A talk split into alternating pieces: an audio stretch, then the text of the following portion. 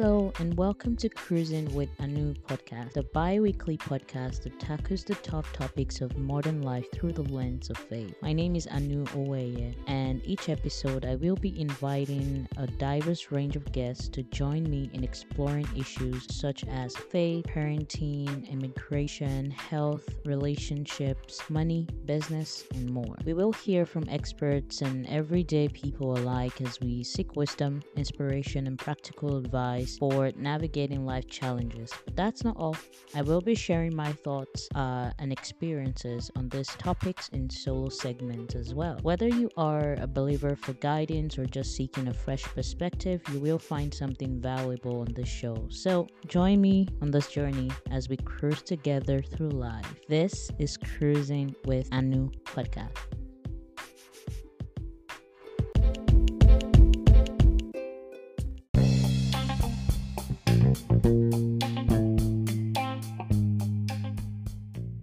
Hello, everyone. Welcome back to Cruising with Aanu podcast. Last two weeks, I had a great conversation with Elizabeth about her book, Ije, and I asked her a few questions before the end last two weeks episode and i was asking her questions about how you know what tips she has for people that are looking to grow in reading studying more this week she was able to talk more on that and honestly, as a podcaster, I am passionate about helping listeners, my listeners, grow and improve. And I know that reading is an essential skill that can benefit us in countless ways. So, yeah, without further ado, I'll be jumping back in with Elizabeth to continue the discussion. So, tune in and enjoy.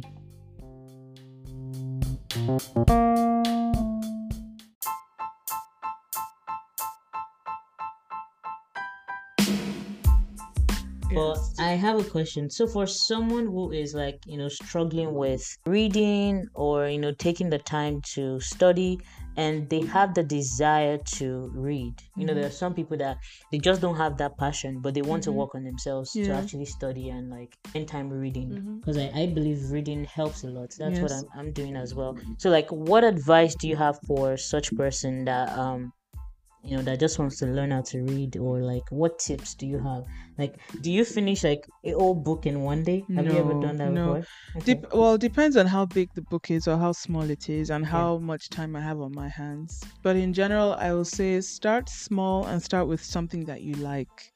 So if you like reading romance novels, start there and then see how you can introduce either new genres or new voices or new subjects to what you already like reading. If you read something by one author and you really like it, see what else that author has done and written, and then you can go from there. And Yeah. I think it's also part of reading is, it, you know, it's acquiring knowledge. Yeah. And if you're a person who is curious about your world and curious about what's happening around you, and just kind of interested in a life of the mind and I- ideas, then reading is something that you turn to because you're looking for those answers and you have these questions. So part of encouraging, you know, part of reading and getting into that habit is encouraging your own curiosity and saying, okay. But I also don't believe that reading has to be books alone. yeah. There are amazing articles and essays that you can start with. So when I say start small, you can start there. And an essay might be 2,000 words or something. okay to be honest but i would have never thought of reading an essay because Really? okay i am a chemist right so Mhm. there were a lot of things that scarred me especially when it comes to writing because in my lab you write like pages upon pages about like Mhm. Your lab experiments the Mhm. things that happened and you you write like a lot of essays. So those times I'll, i'm always like you know what? I'm just gonna try to read this because i need to make sure that my words you know is good for good grades.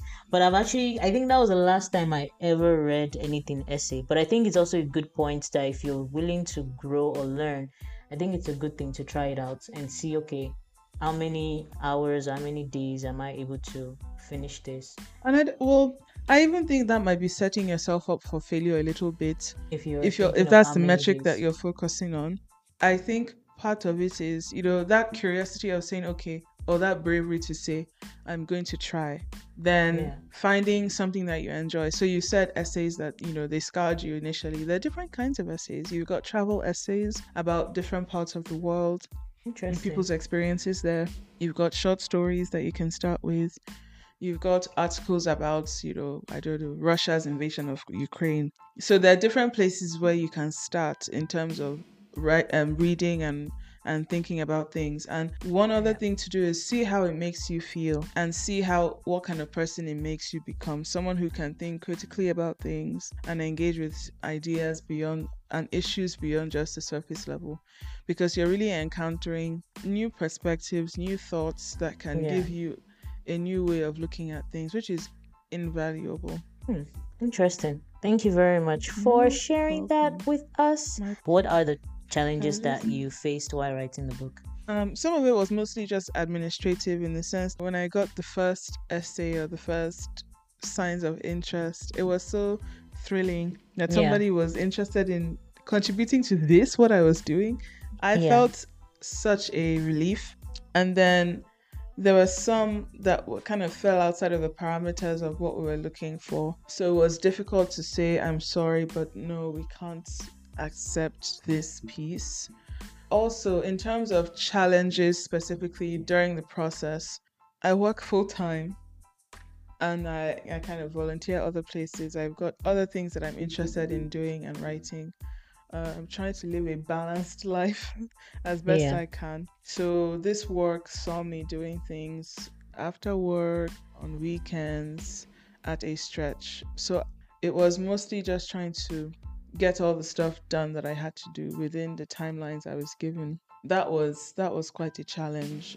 And just, you know, having those meetings with the editorial team, trying to set the direction for where we're gonna trying to go, scheduling interviews, trans transcribing those interviews when they were done, putting the final document together, reading through that work, making some difficult decisions. And you know, the thing is, when you write or when you edit, uh, there's some, you become very attached to certain parts of the work. So when somebody who's outside of it says, this might not be the best way to put this or this, you can get a bit sad because you're like, no, but it's great. But you also want to welcome that second opinion, that second perspective. And in my experience, I found that it's made my work and my writing that much richer and better. Yeah. So, yeah. So, part of it is you have to, there's humility in the process that you have to find all over again. But Yeah. there's also just more practical aspects of life. In general. Yeah. Yeah, I think how I can relate to that would be like Mm. receiving criticism Mhm. as something that helps you to be better. And not just like, oh, yeah, An attack think- on your person. Yeah, an attack on, on your person. I have the mindset that if someone says, "Oh, what you're doing right now is not good," I want to know why. Like, Mhm. what do you think? Why do you think it's not good? It's different if it's a hate thing, and it's different if it's something that you have an idea to make it better. Like, you can't say something is bad and you can't give a better solution or or something that could help from because I think that's what positive criticism is. Mm-hmm. If you say something is not good, you should be able to have like an idea or something else that is much better that the person can work on. So yeah, I think having that, I think you must definitely must have faced that challenge whereby someone is like, no, I think we should add this one, like you were mm-hmm. saying, right? Yeah. Yeah, And the thing is, the question is always who are you writing for and who are you writing to? yeah, We were trying to do two things at the same time with this book. We were trying to give an opportunity for voices to be heard in a way that they hadn't been before with their own agency and their own power, standing in that power. But we were also trying to provide a looking glass through which other people could understand. You also have to understand that for those who are going to be listening, you want to be as clear as possible. So that clarity, clarity and um, meaning, they don't always have to. They're not mutually exclusive. So that was something I had to learn for sure. Thank you so much for tuning in. Thank you. And go get the book. yes, we are at the bookmark Yeah. at the Book Emporium in Charlottetown, both in Charlottetown. We're on uh, we're Indigo, which you can get online Yeah. in Canada. We're also on Amazon, Amazon. so you can get us from all over the world as well. Yes, yes, yes. So go order and let us know in the comments. I would love to hear Yeah. from you what you think. Any criticisms that you have as well, if you there are things that you think we didn't touch on or whatever else. Yep, yep, yep. Thank you so much.